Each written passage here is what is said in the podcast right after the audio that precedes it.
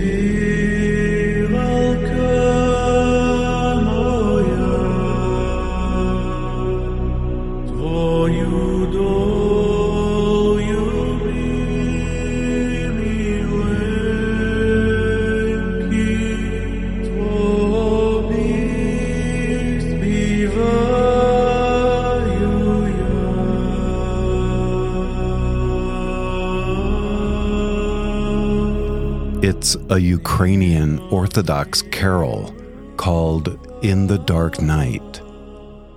And it's impossible to listen to the words without crying.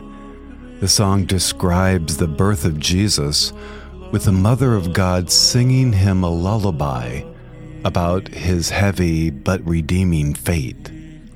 She sings to him that he will grow up and go into the world to teach people about the mystical kingdom of God.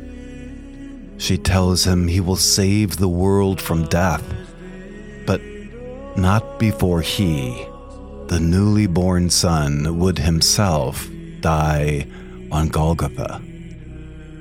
Mm. I put the link to the video with the English words in the description.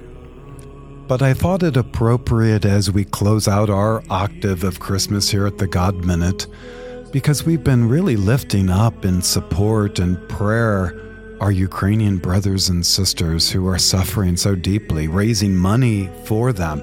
Do you know what how much we've raised as a God Minute family? Over $217,000 we have sent to DePaul International, all of it going to the support, the help, the clothing, the feeding of people who are so broken and lost. So, thank you to all of you. And thank you for being with us in prayer today. I'm Father Ron, and this is the God Minute. In the name of the Father, and of the Son, and of the Holy Spirit. Amen. O Lord, open my lips, and my mouth shall declare your praise. A reading from the Gospel of John, chapter 1, verses 35 to 39. John was standing with two of his disciples, and as he watched Jesus walk by, he said, Behold, the Lamb of God. The two disciples heard what he said and followed Jesus. Jesus turned and saw them following him and said to them, What are you looking for? They said to him, Rabbi, which translated means teacher, where are you staying? He said to them, Come and you will see. The word of the Lord. Thanks, Thanks be to God. At this point in my life, this passage from the Gospel of John is pretty much my favorite account of the call of the first disciples. We know that the Bible is full of stories about the call to discipleship, and perhaps the most famous being the call of the fishermen at the Sea of Galilee, who dropped their nets and followed to become fishers of all people. But these disciples were initially following John the Baptist, but then they left John and followed this Jesus guy, this poor carpenter from Nazareth.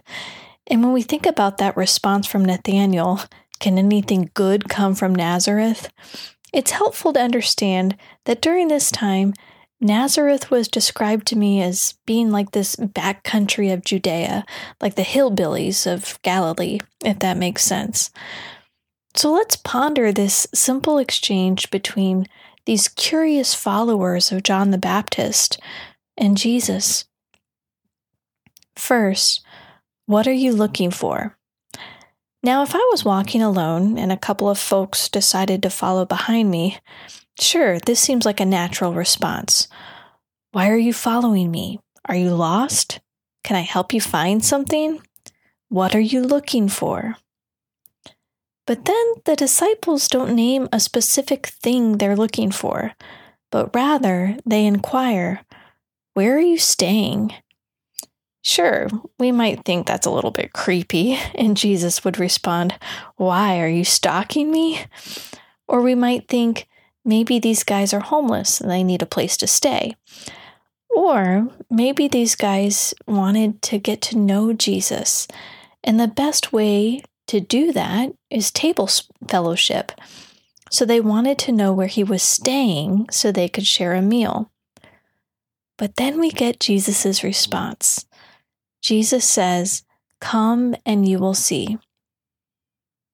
I can't tell you where I'm staying, but I can show you. It's an open invitation into relationship. Come. Come share a space.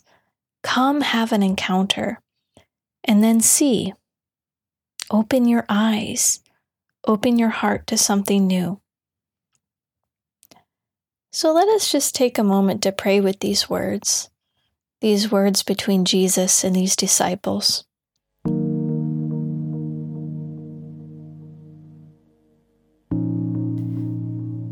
What are you looking for? Dig deeply into your heart. What are my greatest joys? What passions or desires has God placed on my heart? What are my gifts and talents? What are the needs of those around me? What are the deepest hungers of our world?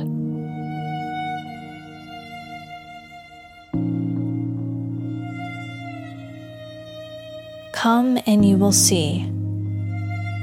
Lord, give me the courage to come, to meet you in the unknowing, to follow you in the mystery to show up in the fog of questions without clear answers.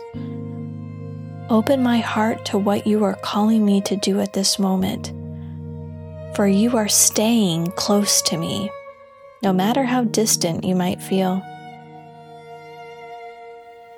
Give me the patience to trust in the slow work of God as my call, my vocation, as it unfolds each and every day.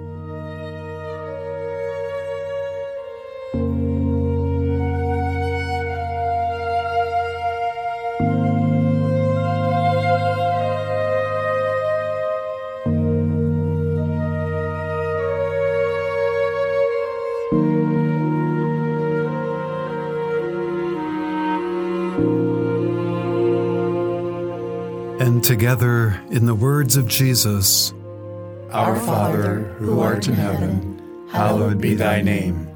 Thy kingdom come, thy will be done, on earth as it is in heaven. Give us this day our daily bread, and forgive us our trespasses, as we forgive those who trespass against us. And lead us not into temptation, but deliver us from evil. Amen. And let us pray. Lord Jesus, you are my love. You are my life. Guide, protect, forgive, and embrace me. We ask through Christ our Lord. Amen. The Lord be with you. And with your spirit.